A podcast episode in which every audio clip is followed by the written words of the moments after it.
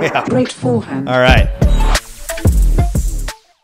Welcome to the Real Podcast. I have a really good friend, agent of mine, Ryan Cohen. I'm happy you're on. Uh, Ryan is a father of one, Theo, who is Yep. also in, well, was in uh, Stella's class. And Stella, I think still has a crush on Theo, but we're going to arrange that marriage pretty soon. I haven't heard that one, but possibly. and his wife is Randy, very good friends of our family. And I'm happy to have you on. Ryan, welcome. Thanks, man. Happy to be here. Yeah. So obviously, through social media over the past few weeks, we've been getting bombarded with property tax questions. Um, with the recent tax bills going out, um, everybody's assessed value skyrocketed, not only in San Yep. Antonio but across the state, and I'm assuming maybe across the nation. And I figure, what better way to address some of these concerns and questions than have the expert here? But I want to start by going back, Ryan. I, so you're from San Antonio? Yeah, born and raised San Antonio. Grew up uh, De Zavala when it was still Nice. just woods. Those and- skate parks back in. Yeah. it- Where did you go to high school? though. So um, I went to Clark High School, so still on De Zavala, but Yeah. between then and there, um, moved around a couple times. Lived in Leon Springs for a little bit, but you know San Antonio is uh, born and raised. Uh, so I went to Clark. Yep. Yeah, and so you had a, a very unconventional uh, childhood, and I always bring this up because Ryan's an agent with Greater San Antonio Real Estate, and my biggest like plug with Ryan is he has his own documentary, which is true. You got your own documentary. I don't have a lot of friends that have their own documentary, but why do you have your own documentary? What started this? Yeah, well, I wouldn't say it's my own, but it's I'm a part of it. So, um, I only grow- watched you, nobody else. Yeah, okay. You skip skip through the, the bad parts, right? Um, so I actually in another world before you know being a lawyer, I used to play paintball, which is not ping pong or anything like that, but paintball, right? Um, and our team, local team, San Antonio X Factor, actually, um, just a bunch of kids. You know, I started playing when I was like maybe middle school, Yeah. and you know, worked your way up through the rankings, and we actually made it all the way to the professional circuit. And um, you know, it was kind of the same kids that grew up together with me. I still call my good friends, still talk to almost every day. And so, um, you know, we uh, kind of made a name for ourselves, and they made a documentary. It's on Amazon, I Yeah. believe. And um, yeah, Best Kids in Texas. So I feel like watching the documentary. You guys, I don't know anything about the paintball industry. My childhood was growing up. Birthday was rolling around. My dad would book paintball for all my friends, and that was a cool place. Either there, or Laser Quest, and do a lock in. But like That's watching it. that documentary, I feel like you guys really pioneered paintball in San Antonio, at least. I don't know where else, but I think so. I mean, maybe not pioneered, but we definitely brought it to the national stage and got recognized pretty quickly. And, you know, San Antonio X Factor, like I said, I started that team with my good friend Sean, who happened to be in my class in like fifth grade. Nice. Right. And then my brother and um, Sean's dad, Alex, still runs and owns X Factor. Um, and X Factor Paintball Park is there off of 1604 Nacogdoches, which is the biggest paintball park in South Texas. just plug him right here. Yeah, I mean, That's awesome. Alex is like a second father to me, Yeah, right? So, that's cool. um, you know, if you ever want to play paintball, you know, go to X Factor. yeah, your brother uh, plays too, or did? he did, yeah. Do y'all still play? Every once in a while. I mean, Yeah.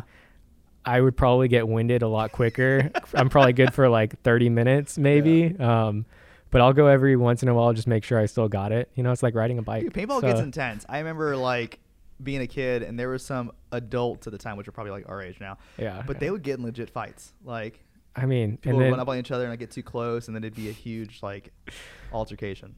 It could be. I mean, Yeah. but Have you been then they were just mad at.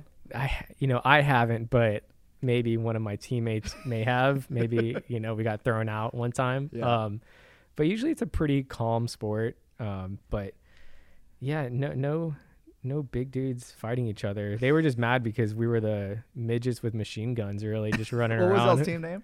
X Factor, yeah. Okay, still gotcha. San Antonio X Factor. Yeah. yeah. And so it was like was when Randy came around, was she like, man, look at this paintball stud. I need to have him. She had probably no idea about that past life because I, I started my now wife, but then girlfriend Yeah. Randy. Um, she and I kind of started dating closer towards the end of college when I was starting to go to law school, and you know I was playing paintball nationally since you know middle school, high school was like my heydays, and, and then into college, and so she probably didn't know about that past life, but she still hears about it. And yeah, Do colleges have paintball teams? They do. There's actually a college circuit. I think it's called the National Collegiate uh, something, something, something, right? So, but there is a whole Yeah. college um, league, and I actually did play for the University of Texas paintball team What? When I went to I UT. Yeah, and then I played for I don't- I don't know if I ever did play for the UTSA Roadrunner team, but it's yeah, it's it's pretty competitive and it's You get scholarships and stuff to play. I don't know if they have scholarships. It's not like it's not like that. It's more like a, like, a feel like- club league, if State- anything. Texas State had a Quidditch team. Like I remember, like I, my dorm was outside. Yeah, you went to Texas State. Yeah, my dorm was outside the field where they had these tournaments going on, and people with kids with brooms. I'm like, Honestly, yeah, they they probably got paid more than the paintball players. Oh, for sure. So yeah, I- paintball's not something you can really sustain a living unless you're like one of the top top players and sponsors. even then yeah i mean this year we've actually seen some players get you know six figure contracts which is something new that we're seeing but yeah. um, even then you've got to fly somewhere every weekend to host a clinic or you know and then and there's tournaments six times a year all throughout this the country and then there's other leagues there's european leagues there's asian This leagues this could be a dumb question, but is there paintball practices? That's all you do yeah every weekend you need a practice Okay. right so What, um, what kind of drills do you guys have? Like, like yeah, you know, like we play a lot of one-on-ones, just conditioning drills, Gotcha. breakout drills, um, and then every tournament. So there's about a tournament every couple of months. They'll release the field layout, so it's different every event. yeah. And so we'll have teams fly in and we'll practice those That teams, kind of like scrimmage. Yeah, Oh, okay. yeah. See what works and see what doesn't. Dang, that's intense. And so, as a kid, I'm sure you're like, hey, I want to be a pro paintballer, and then all of a sudden you turn to attorney. it's a law school. Yeah, I mean, I don't know if I wanted to be a pro. I mean, everybody wants to make it professionally. Yeah. Um, it just happened really quickly for us. Um, you know, we we went from D three, which is the lowest ranking, you know, to enter a tournament, all the way to professional within three years. Yeah. which nobody's ever done. And y'all went to California for a big tournament, right? That's why that's all. Yeah, I mean, we travel everywhere. Um, my team just got back from Florida. Um, there's actually an event in Texas coming up in a couple weeks, and then Nice. you know, there's usually tournaments in California, Vegas, somewhere on the Northeast. Um, but um, yeah, from from transitioning from playing paintball, kind of knowing that that's not going to be something I'm going to be doing forever. Yeah. Let me kind of get serious. Um, I picked law school just because I guess that's what people kind of default to when they don't really know what they want to do. But So then they're like, school, right? yeah. Well, so I, I went into UT uh, pre med, and then the first semester, I took my first biology exam and got like a 40 on it or something ridiculous. I like failed it right away, and I was like, maybe this isn't for me. and and you learn that like not everybody that goes to med school has a pre med background, right. right? It's like Um, theater, like something. yeah, like they actually Yeah. want you to have a diverse background. Mhm. You know, they prefer to see an engineering degree or a mathematics degree or something else that kind of stands out. Every, you know, I would probably say 90% of applicants to med school probably have some sort of medical degree background, Right. undergrad, right? Um, but for me, law school was always kind of in the back of my mind. And I figured, well, if I don't enjoy medical school, let me intern with a law firm, which I did. I enjoyed it. I got into a few law schools. Um, you know, which right uh, which law firm did you start out with? so I used to clerk with a local law firm um, named Cerna and Cerna, which is you know family friends. Okay. Um, and they actually I office with them now. We share a building downtown. Them, me, and another law firm. Nice. And so I still hang out with those guys quite a bit. You know, everybody kind of gives each other referrals.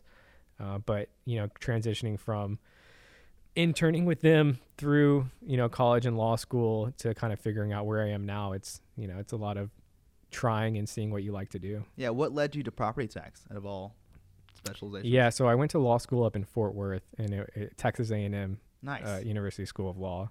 So I got my Aggie ring and everything. Right? go. Yeah. um, did, you but dun- did you dunk your ring? yeah, I, I did the ring dunk. How fast did you finish um, your beer? So I got to the ring dunk late, and everybody usually pours their pitcher of beer and then Lets it sit. lets it sit or pours Yeah. it into another pitcher and just kind of goes back and forth to get all the bubbles out. Um, I showed up late. I pumped it straight out of the keg, and it like had a Oh. good inch or two of head on the pitcher. Um, and so of course you're trying to chug it. Yeah. And uh, I probably did it in a couple minutes, and then maybe had thrown up afterwards. I don't know. I couldn't do that. I, I went to one one time and I was like, man, I don't know how they're. Some people would do it like warm beer or they'll do it with dark beer. There was a guy that did it with Guinness. And I'm like, good for you, man. Yeah. Like, so I got my Aggie ring and Um, you know that school has gone up in rankings quite a bit. Uh, they just released the new rankings, and I think it's in the top 50 now, Nice. which is it's good. You know, name recognition is is excellent, especially Yeah. with A and M.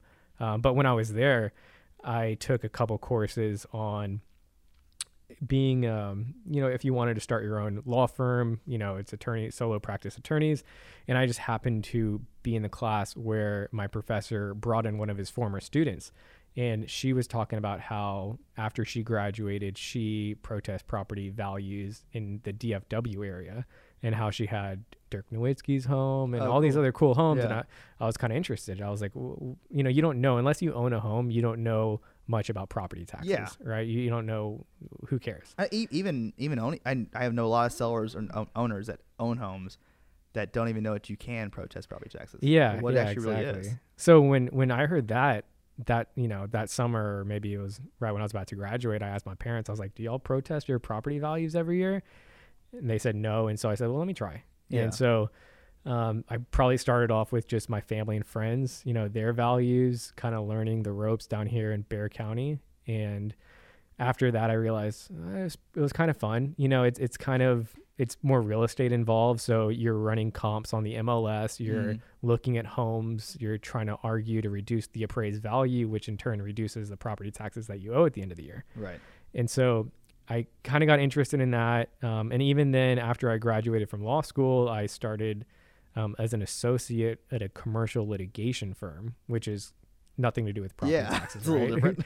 so yeah, I mean, you learn how to sue somebody and, and fight for corporations millions of dollars. Um, but I still kind of did that on the side. Mhm. Um, and so after a couple years being an associate, I decided to go out on my own.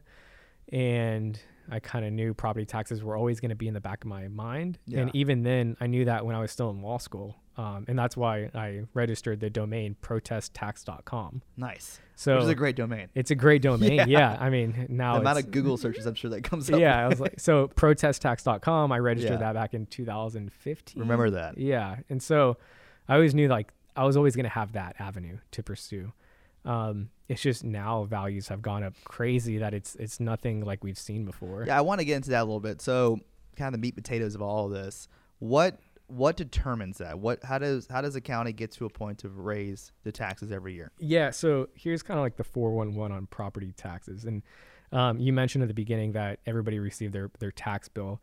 Um, it, it- they actually received an estimated tax bill, but it, you received your notice of appraised value. And so every year around April 1st, you'll get that notice of appraised value in the mail, and it will tell you what the appraisal district is placing as a value for your property. And of course, it tells you there's a deadline to file a protest, and Mhm. it's it's May 15th or 30 days after you receive that notice of appraised value. And so your whole goal is to protest the value to try to get it down as low as possible because then you pay less property taxes. Gotcha. Yep. And obviously, there's a reason why everybody's went up this year. What is what what do you think yeah is the so for that? um so there's three appraisal methods Okay. that the appraisal district uses depending on the type of property single family homes are appraised on a sales approach right it's a mass appraisal system and so when we see sales have gone up 20 to 30 percent Right. from the previous year that means your values are going to go up 20 to 30 percent and this jump and that's what we've seen you know for for most of my clients here in Bexar county um, you know it's 20 to 30 percent across the board Yeah. and so um, you know they have a, a reason to justify those increases but of course you want to you want to protest it every single year to get that down as low as possible So I, I mean, the scenario that I'm dealing with mostly is I have sellers in neighborhoods that don't want to sell, which is Mhm. I, I understand, but their tax values or assessed values are going up tremendously because their neighbors are selling houses that are yeah thirty percent Yeah. more than market value, and so like when the county sees that, is that how they're determining that okay, everybody on the street probably gets a higher assessed value than normal just based on what their neighbors are doing? So they do break it down into neighborhoods. So if you actually go to the appraisal district's website, um, you know, BCAD.org. BCAD.org, yeah, which stands for Bexar County Appraisal District, you can actually run a property search and you'll see what neighborhood they assign to your property. And so they're only supposed to appraise your values um, to similar homes, right? And so they're not appraising homes in the Dominion with homes, you know, even in Crownridge Mhm. across the street. You know, it's usually homes in the same neighborhood code. And so, um, even though, so yes, when your neighbors sell their property and they're selling it for $100,000 more than they would have last year, that's going to reflect in the values for the entire neighborhood. Is there a max amount that the county can only increase the value of?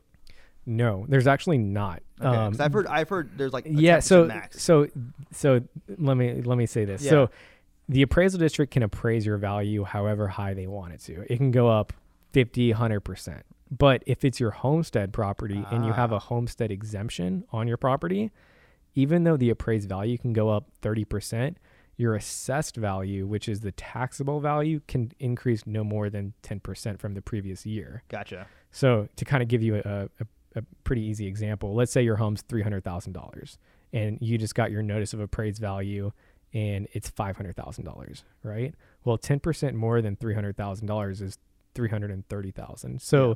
you know, it will probably say assessed value three hundred thirty thousand, and then appraised value is five hundred thousand. But you're only getting Oh. taxed at three hundred and thirty thousand dollars. The assessed value, Okay. exactly and and that's only your homestead property. It does not apply to investment rental properties, commercial properties, any other property but your homestead property. Gotcha. And so and so it's it's kind of challenging this year because when you go to a protest, you're protesting the appraised value, not the assessed value. So in that example, when I go for a protest, the value that I'm reducing is five hundred thousand dollars Okay. right? So the only way to see any true tax savings in, in that example is if you get that five hundred thousand dollars below the the capped assessed value of three hundred thirty thousand. Yeah.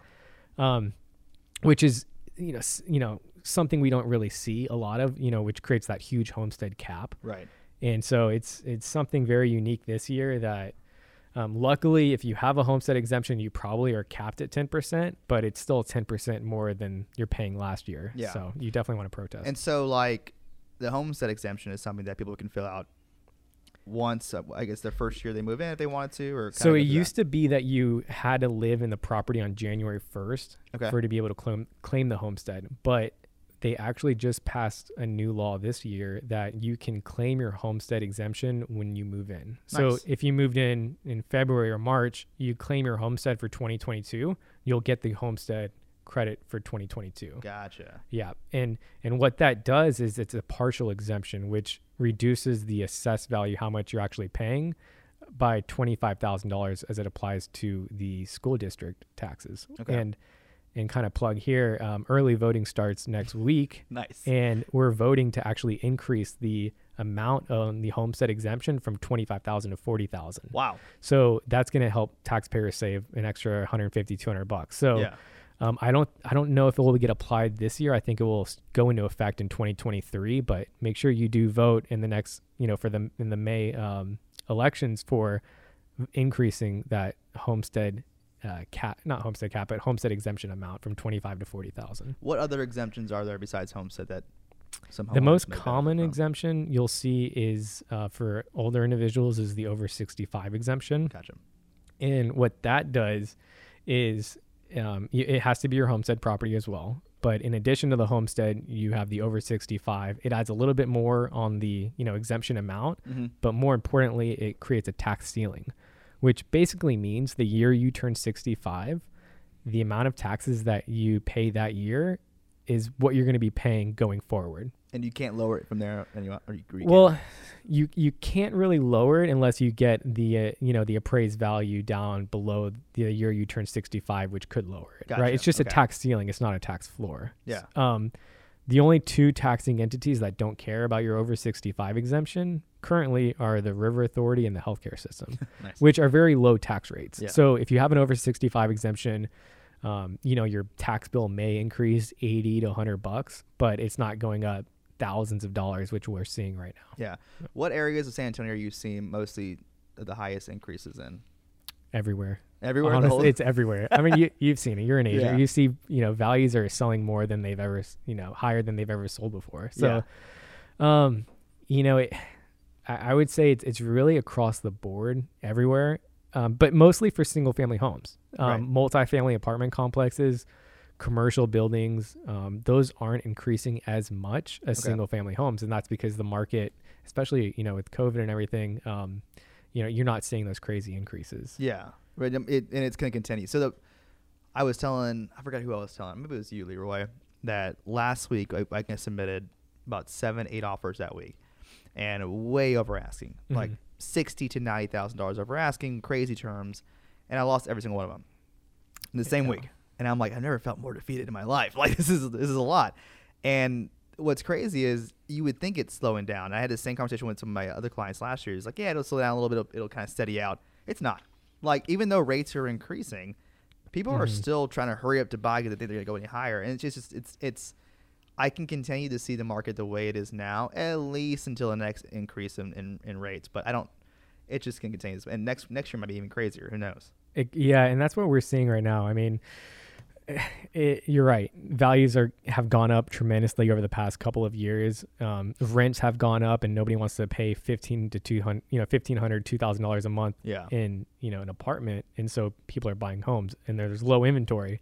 And San Antonio is actually not as you know high as values as compared to Austin or Dallas or Yeah. maybe even Houston. So it's it's really opportune for investors to buy properties here in San Antonio. Yeah. And so, yeah, I mean, for people that are um, that are protesting their values, I'm getting a lot of people from California that say, "I just bought this home," and I tell them, "You're the reason why all these values keep Yeah. going up." You know, it's Actually, I have clients in Austin and, and Dallas that are like, you know, we're we're tired of Austin, we're tired of Dallas. It's better bang for a buck in San Antonio, and here comes all that cash from those cities. yeah, and so, that's what's driving up these these values. Yeah. you know, and granted, the low inventory right now. So as long as values keep going up, I mean, appraised values are going to continue to to climb up, and even if it, you know, quote unquote, the market crashes. You know, a crash is a, what a fifty thousand dollar reduction than maybe Yeah. what it would sell for now, but the interest rates are going to go up. Your Yeah. mortgage payment's going to be higher than it would be when the market wasn't crashing. right. you Either know? way, you're gonna pay it. So I mean, okay, so I want to go two routes here because there's if, if every homeowner got their assessed value or their, Their bill appraised in, value. yeah, yeah. and they can go two routes. They can either try and protest themselves, or they can go with somebody like you, who are maybe a one-stop shop. I don't know, Yeah. but if I'm gonna do it myself, what, what's my next step? Sure. So you want to make sure you file your notice of protest before the protest deadline. And on the appraised value, the notice of appraised value, it should have come with a notice of protest form. Just make sure you fill that out and submit it. Um, if if it's your homestead, you can also file it online. So there will be a PIN number on the top, I believe, near the top right of the notice of appraised value. You can protest online. Um, that's what everybody's doing right now. Okay. Um, if you aren't able to protest online, make sure you send in your notice of protest form to the appraisal district. They'll let you know when you'll have an informal informal hearing. So that's step one is file your notice of Okay. protest. Step two is to gather your evidence and, and get ready for That's your gets fun, protest right? hearings. yeah. So that's when you reach out to somebody like David Yeah. and say, hey, can you send me some comps in my neighborhood? I, I need them to help protest the appraised value. Um, and and I'm not saying you're dead in the water without comps, but a lot of evidence will be um, from the MLS sales because the appraisal district is supposed to place, you know, market value, Right. and so market is the MLS. So you want to be able to ask for comps. You want to be able to show that this home sold for how much you're appraising my homes, but this one was updated, brand new, had new flooring, new counter, everything Yeah. my home, you know, looks like like shit, right? You Yeah. want to try to cast your property in the worst light possible, Yeah. and so you want to have photos. You want to bring in any photos of property damage, um, especially big ticket items. You know, if you have foundation work, uh, flooring, Bad roof. bad roof. Um, you know, every April we get a hailstorm. We just had one or two within make the your past. house look really bad. Yeah, look at make sure it looks terrible. I'm not Yeah. saying you know bust a hole in the wall or anything like that, but you know if you were thinking of replacing your flooring because it's warped, you know it may be worth trying to get a bid. Um, Yeah. If you have any invoices from work you've done in the past year, you want to be able to to show that to them as well. So if they the comps are using from MLS, which I can help you guys out with, or Ryan can, but what about because there's a ton of off-market sales. Yeah. So should you reach out to real estate agents about? I mean, how would you go? About, can we use those? They're private. So again, the appraised value is supposed to be market value. So they Right. always stress market, market, market. And a lot of my investors buy off market deals. Yeah. And so yeah, it's great that they provide that and it is viewed as material, but it's not weighed as strongly as a market sale. Gotcha. Um, and usually if you still paid commissions, then that could help, right? If, if even if it was an off market sale, but you can show on the HUD or the settlement statement that you had commissions paid, that could indicate, you know, it kind of was a market transaction. Yeah. Um, and so, yeah, for, for off market sales, I would say you still want to provide the the settlement statement or HUD that shows the sales price, Okay. but it's not a slam dunk like the MLS. You know, my favorite properties are clients that I just bought this home, um, you know, and they're appraising it for more than what I just bought it for. I'm like, okay, let me just That's print out the MLS. yeah, exactly, right. Uh, that's me too. I- you Yeah. know, not by much, not as much as you, but um, yeah. So so those are good good cases because I'll let them know I'm fairly confident we can get down to at least sales price. Gotcha. Okay. But that's the problem right now is everybody's paying way more than than market. We're Yeah. kind of the exception, right? So Well, if you work with us, we can we can yeah, we get you a good deal, right? Uh, So- so got the comps from MLS by your trusted realtors. Um, what else can I take with them?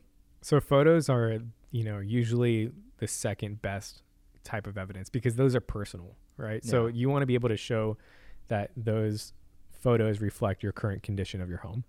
And Like iPhone photos, they can just take their iPhone. yeah, photos? Okay. just iPhone photos. Um, you know, I believe if you submit an online protest, you can actually upload the photos to your your little portal. Um, but if not, you, you know, before COVID, you'd actually go into the appraisal district and Right. you know speak with somebody. I don't know if they've done that. They've opened that back up, but photos are very common. You know, when I when I get clients, I give them a questionnaire. And I always ask, complete it, send it back with any evidence that supports, you know, a bad roof or a foundation issue. yeah. And so photos are great. Um, the third most common type of evidence besides comps, photos, you know, invoices or it bids for repairs, Gotcha. um, stuff of that. Okay. And assuming they're able to open up the the doors and let these people in to be in front of somebody, what's the best method of approaching somebody like that? Like, is it is it all factual, or do you, is, it, is it worth it to try and tie some emotion to it?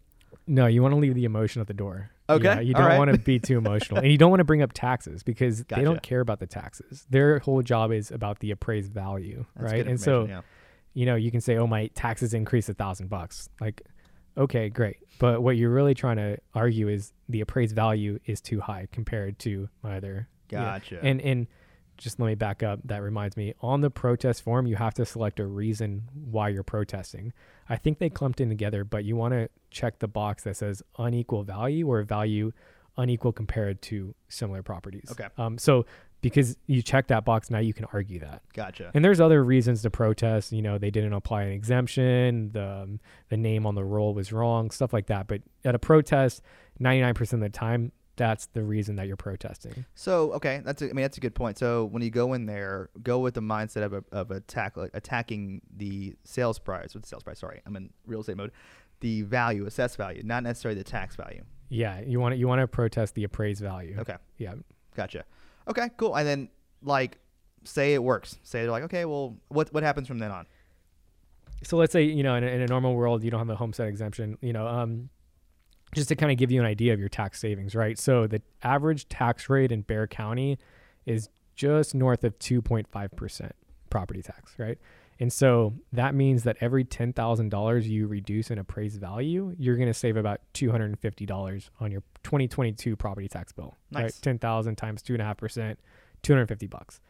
Um, so after you protest, there's two parts. There's an informal and a formal hearing. If you can agree to a value at an informal hearing, which is you one on one with an appraiser, then your protest is done. Um, the value that you agreed at the informal hearing will be certified, and that value b- will be used to determine your property taxes when you get your tax bill in October Gotcha. right? Um, if you don't agree with an appraiser informally, they'll schedule you for a, formal hearing, which they call the ARB, which is the Appraisal Review Board. Um, Sounds scary. it, yeah, it's, it's daunting, right? Um, so I always say as like an attorney, like when you file a, a lawsuit, you know, 99% of the time you're going to settle. Yeah. But for the times that you don't settle, this is like going in front of a jury. And it's not bad. Really, it's you in a room at the appraisal district, but instead of you working with an appraiser one on one, you're in front of three members of your community that aren't supposed to be, you know, they're not members, they're not working for the appraisal district. Usually they're older individuals that have nothing better to do than serve on the ARB Yeah. and um, you present your case. The appraiser that works for the district will present their case, and then it's up to the ARB to decide the value of that property. Um, at that point, you don't want to leave it in the hands of three Yeah. great citizens of our community to decide your value. Um, I'm not saying that they usually tend to agree with the appraisal district, but they see those faces every single year. They know what kind of evidence that they're going to present, Yeah. and you know they have a handbook that they've got to follow. So Gotcha. um, you know, if at that point you still don't, you know, the ARB makes their determination, you have the right to appeal that decision, um, either through binding arbitration or judicial appeal. You know, my law firm, um, we handle the front part. We handle up to that point, and Okay. then, you know, if you want to engage us with, uh, you know, an arbitration or judicial appeal, I know Rahul, that's what they do. Yeah. Um, and I usually tell my clients, look, you're going to be spending a lot of time on attorney fees. Um, and it it's, it's, gonna, it's not gonna be worth Yeah. it. Yeah. I mean, you're, a, you if, unless you have a $20 million apartment complex and you're really debating over hundreds of thousands of dollars, then it's worth it. But if it's, you know, a homeowner that's just trying to get an extra two, three hundred dollars, you may just say, okay, let's try again next year, which you can. It's every single year you can uh, file your notice of protest. So say you know we're able to come to an agreement. When does that all take effect? Is it immediate or is it delayed? So yeah, so it's so this how the system works is you know you're protesting the appraised value for 2022, and so your once your values are certified, and then once those taxing entities that make up that tax rate, you know like the school district, the healthcare, the the city, um, once they finalize their tax rates, then they figure out how much you're going to owe in property taxes. Gotcha. And that's why you get your bill in October after all of the It's protests are done. done. Uh, Yeah. yeah, exactly. And then your property taxes are due January 1st or in two payments. Just, you know, it depends on how you pay your property taxes. Yeah. Okay. And what? Okay, so that's one route, obviously.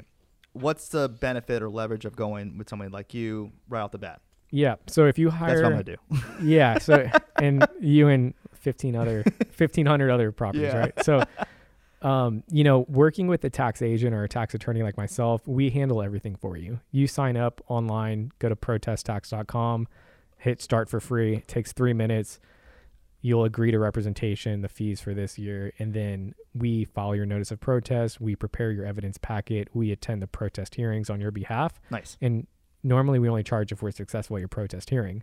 This year, we're offering clients that have these huge homestead caps, like in my example earlier. Yeah. Even though we will reduce, you know, five hundred thousand dollars down to four hundred thousand dollars, you're only getting taxed at that ten percent increase. So this year, we're offering our clients a flat fee, and you still want to protest um, because it's going to help next year. Yeah. You know, even though you may have one year where you're not seeing any true tax savings, if you create a lower appraised value this year and it goes back up next year, that's the argument that you're making is that increase compared to if you don't protest, you know, then you're you may have a not as large of an increase, not a great of a fight for next year. Right.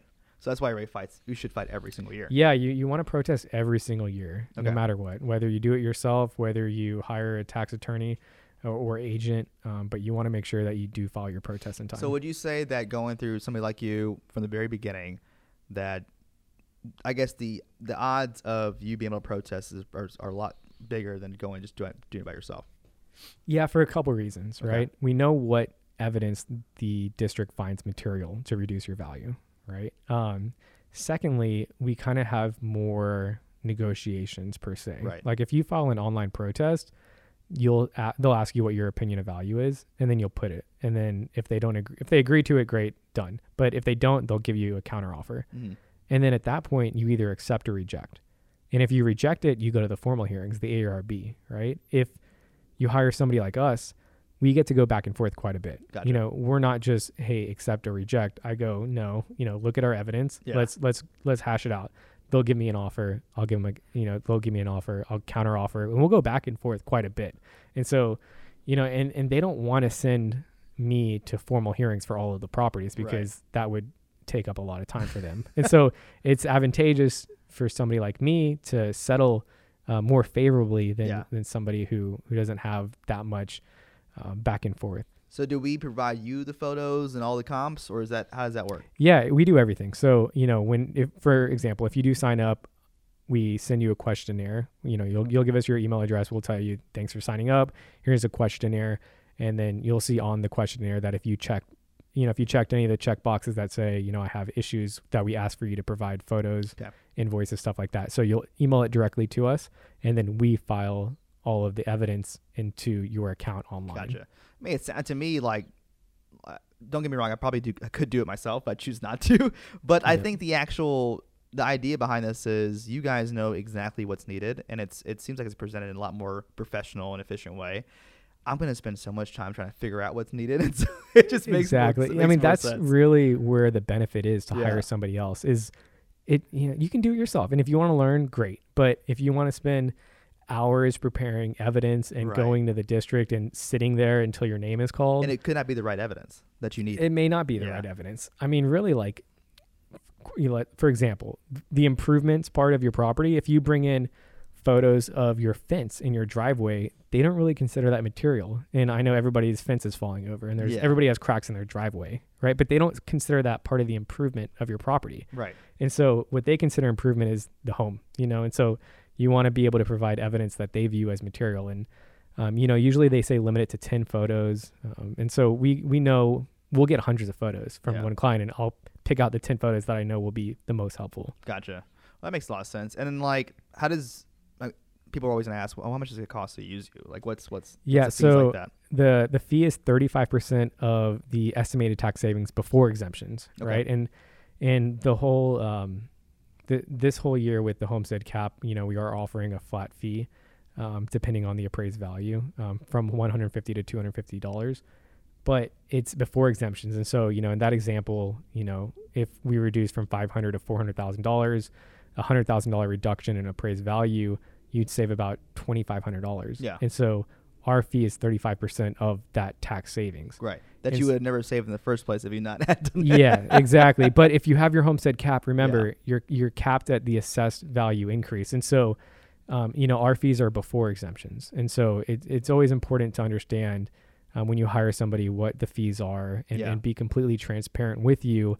Um, and, you know that's what we're doing. We're letting our clients know, hey, you know, we're gonna lower your value. You may not see any true tax savings this year, but it's worth it because it'll be next year. And so, um, you know, that kind of gives you an idea of at a protest what kind of reduction And this know. market's not slowing down. So it's if you're gonna do it, I think now's a really good time to do it. Yeah, well, you should have done it, you know, right when you bought your property. Yeah. But you know, and so I have clients that have owned a property for a long time, and um, you know, f- besides protesting, file your homestead exemption. That's this, you know, the second one. most important thing. Yeah. Um. Okay, I want to kind of flip it around a little bit.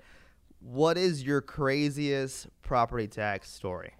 You got to have one case. It's like, what is this? Is this crazy? Or what- yeah. So, and it's kind of like a loophole, right? Um, so my guy bought a property, and it was just a complete pos, right? And it was on the appraise. It was on the the appraisal district for like one hundred and fifty thousand dollars or something very cheap, and he made it. And he it was his homestead property, right? And so he really put a lot of work into it, and it was really worth like eight hundred thousand dollars. Oh, But I think I because it was recently, homestead, yeah. So but because it was his homestead, his assessed value only increased ten percent every year. And so even though he was living in like a million dollar home, yeah. he was only paying as if he was living in like a hundred thousand dollar Oh home. my gosh. Um, but that's on the residential side. And I don't know about crazy, but So what happens if you sell that house? well, if you sell the house, you lose the exemptions that are on the property. Right. Yeah. So and, and it's the market value. And the right? new buyer would absorb that that all of that what he back what back it would back he would have to pay with back tax. I guess. No, right? no, you won't pay no? back taxes. But in that story, it was just it was crazy because this guy was living in a million dollar home. He bought it when it was dirt cheap and did some really good rehab on Yeah. it. But because it was his homestead, that homestead cap That's awesome. limited his, you know, so ten percent more than a hundred thousand is one hundred ten thousand. Yeah. So next year he was only getting assessed at like one hundred ten thousand, and then the following year was one hundred twenty one thousand. Where was this? I think I remember. This, I, this sounds familiar. Where was this house at? You don't have to tell me the address, but ah, what area? Oh, This was, I think that that client was somewhere in like new, the New Braunfels Oh, area. I think. There was one in Shavano recently that I saw. I was like, this is Yeah, I mean, so if you can get it for a great deal, get your homestead exemption on file immediately, yeah. and turn it into you know a very nice property. And and, unfortunately, that's what we're seeing now. You know, even though they're appraising it at one and a half million dollars, your homestead cap is you know six hundred thousand or so. So, I mean, is it worth filing a protest? Sure, but are you going to see any true tax savings? Probably not. Um, on the flip side, for commercial buyers, you know, I do a lot of apartment complexes as well. Those on the tax rolls you tend to be undervalued, and a lot you know the market's very um, it's hot for a single family but it's, it's still very hot for for apartment complexes especially people are trying to move money invest in syndication deals and i have a lot of clients that say hey ryan i'm buying this property for 24 million dollars but it's on the tax roll for 12 million Mm. I'm like okay well you better underwrite year one at 24 million because Yeah, you'll you'll be guaranteed that the value is going to go up to that um, and there's ways to to kind of not display what the sales price is. Right. Um, but if the appraisal district sees a change in ownership, they'll they'll look at the security documents. They'll see the deed of trust or the promissory note. They'll see a loan on there, and they'll probably say, "Okay, that's seventy five percent LTV, right, Yeah. loan to value." And so then they'll they'll increase the value of that property, which is what we're seeing. You know, I, have these properties that are doubling in value. These 10 20 million dollar properties that Sheesh. you know, it's an extra two hundred fifty thousand dollars in taxes God. that you've got to make sure you bake into your deals to make sure it works. Um, so logistically, how did the how does the county? So they send appraisal appraisers out to look at your house, but what's the actual? What are they doing? They just drive by and they take a peek. Yeah, so I've they can't they this. can't go into your property, Yeah. but you've probably seen the the vans or the trucks that say Bexar County Appraisal District, and Yeah. they're they're doing field visits, so they're looking at your property. Um, if you pulled any permits, they'll know that. But what they do is they'll send plane. They hire um, contract work to to take aerial photographs of your property like drones or planes. like planes, Oh, yeah, wow. that are taking aerial photographs of the entire Bexar County, and then they run it against the computer system that they have. And so if there's, if you're like, oh, I'm gonna build my own pool, Yeah. I'm not gonna pull permits, they'll never know. They're not gonna tax me for it. Well, when they take the aerial photographs and then they run it against their system, if it, it'll get flagged that there's something that wasn't there before. Yeah. And so they can't go into your property, but they'll find they'll find out. And you you don't want to hide it either because you don't want to hide Oh, what yeah. you're doing either because let's say you did build a nice pool house, right? And it wasn't on the tax roll for 5 years. Mhm. And then they see, "Oh, we should have added that." They'll send you a bill for for that improvement property um, for the past 5 years plus interest. Oh my gosh. And that happens. Like I've had clients saying, "Hey, I uh, I just got a tax bill for an improvement that they didn't have on my property. Um, you know, it's a hundred and twenty thousand dollar pool house, and they're telling me I owe forty thousand dollars in back taxes. oh man. So yeah, well, that's you know what? When we moved into our house, I I had I had built a very nice um, five by five playhouse for Stella. yeah, yeah, that's that- probably worth that- like three hundred thousand dollars, right? Yeah. no, uh, yeah, I don't, I don't, I don't think they consider that an improvement or an extra. she's got a kitchen in there. I don't know. We'll yeah, find out. unless it's really nice, you got some AC and some foundation poured. Nice. Okay, so also like I know, I know you brought that story about how he was basically paying for a million dollar home, but not but not paying for a million dollar home in taxes. What happens though, hypothetically, is I've had some situations where uh, it they're using it as a commercial property, but it also could be residential. And then when somebody buys it, it obviously it changes. Or what, what's what's the story behind that? Yeah, so I how can how can my clients potentially lose a lot of money by paying taxes by something like that? So the most important thing, whenever you change the use, especially of nonprofit or, or property that's exempt, that's the biggest flag Yeah. that you want to be careful about. Um, so you know, there's a lot of old, you know, churches here in San in San Antonio that are you know people's houses, Right. and you want to buy this great deal. Um, but it's it's not paying any property taxes right now. If you change the use of the property, you could be subject to paying back taxes of five to ten years, possibly, um, because you're changing the use of from a non from an exempt property that was paying zero dollars in property taxes to, um, you know, property now you're paying ten thousand dollars. Right. You know, you're turning it into a single family home or a commercial property. And so whenever you change the use of a property, you want to make sure you do your your do your due diligence. Um, you know, contact a tax attorney and see what effects that could happen on your taxes. Right. Well, bingo. All right. So I had asked earlier on my Instagram a few questions to ask Ryan. I'm going to go through these. One is, what's the? Well, we did that one. Um, what can Ryan do for his clients? Does he work in the commercial space too? Yes, I do. So I would say 90% of my properties are single family homes. Um, the other 10% is commercial. And commercial is broken down into a bunch of different areas. You've got multifamily apartment complexes. You've got office space. You've got retail, strip center, car washes. I mean, everything that's not residential, they consider commercial. Right. And for that, that's a different type of evidence. You know, commercial evidence is your financials, your T12, your rent rolls. So really, we're working with those clients differently than we work with our residential clients. Can tenants, like for instance, in office spaces like this, could they potentially see rent increases because of values going up? Well, it depends what kind of lease you have, right? If you have a triple net lease where you're responsible for paying property taxes, yeah, Okay. absolutely. Um, and you know, office space, they love triple net leases Yeah. because they're not responsible for the property taxes. The tenants are, Right. right? And so, yeah, you want to make sure, and, not only that, but there's also personal, you know, business personal property taxes. Renditions were due April fifteenth. Um, we don't we don't help with those, but those really, um, you don't really have to protest those if you do it correctly. They're just going to appraise you for your your business property taxes. Gotcha. Um, but yeah, triple net leases, um, you want to be careful, especially for for those increases. And then, what steps should someone take? We already went through that. Okay. Um, I keep hearing from people that right now it's not a good time to buy a home. This is kind of for me, I guess. Um, if you had bought a home last year, you'd probably be saving about fifteen percent for the- what you're paying for now. So yeah, every every year it appreciates by like, well now like ten to fifteen percent per year, which is crazy because it used to be like four or five. Yep. So right now is a good time to buy. If you wait, you're going to be paying more, especially with the way the rates are going. Um, the next question is my favorite because we were talking about this before you even got here. So tonight's Powerball lottery, this has had nothing to do with real estate, by the way, is uh 370 million if you win. So I obviously bought a lot of lotto tickets because I'm All a lucky right. person. And I was going through it with Leroy, and I said, "Hey man, if you got an email or, or a text, because if you can do it on your phone now, that the minute you you won, what would you do?" Um, I already know this answer because I've thought about this before, right?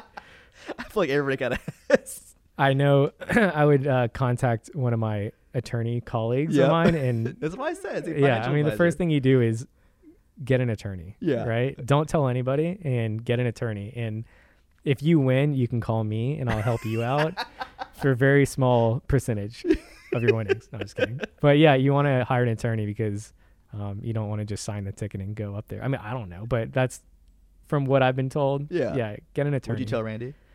Yeah, I mean, Texas is a community Putting him on property spot state. here. yeah, I mean, from my family law history, yeah, Yeah. Texas is a community property state. So um, if you're married, yeah, it's, it's her property too right away. So Okay, so before we let you guys go, um, I want to thank Ryan for coming on and spending some time with us. Um, his website is protesttax.com. protest ta- protesttax.com. Start, sign up, start with him. It'll save you a lot of time and it will save you a lot of money. Um, and if you have any other questions, I'm going to tag his stuff here. His email will be in the in the caption. His phone number, you can reach out to me and get it. Uh, he's also on our website at greatersanantoniorealestate.com. Um, Ryan, thank you, man. I'm happy to have you on at a good time. Thanks, man. Yeah, So- it's it's the perfect time to have me on. You know, tax season's pro- protest season's right around the corner. Um, make sure you get signed up, or if you do it yourself before the deadline, May fifteenth this year. Yep, absolutely. All right, guys, have a good day. Bye. Thanks.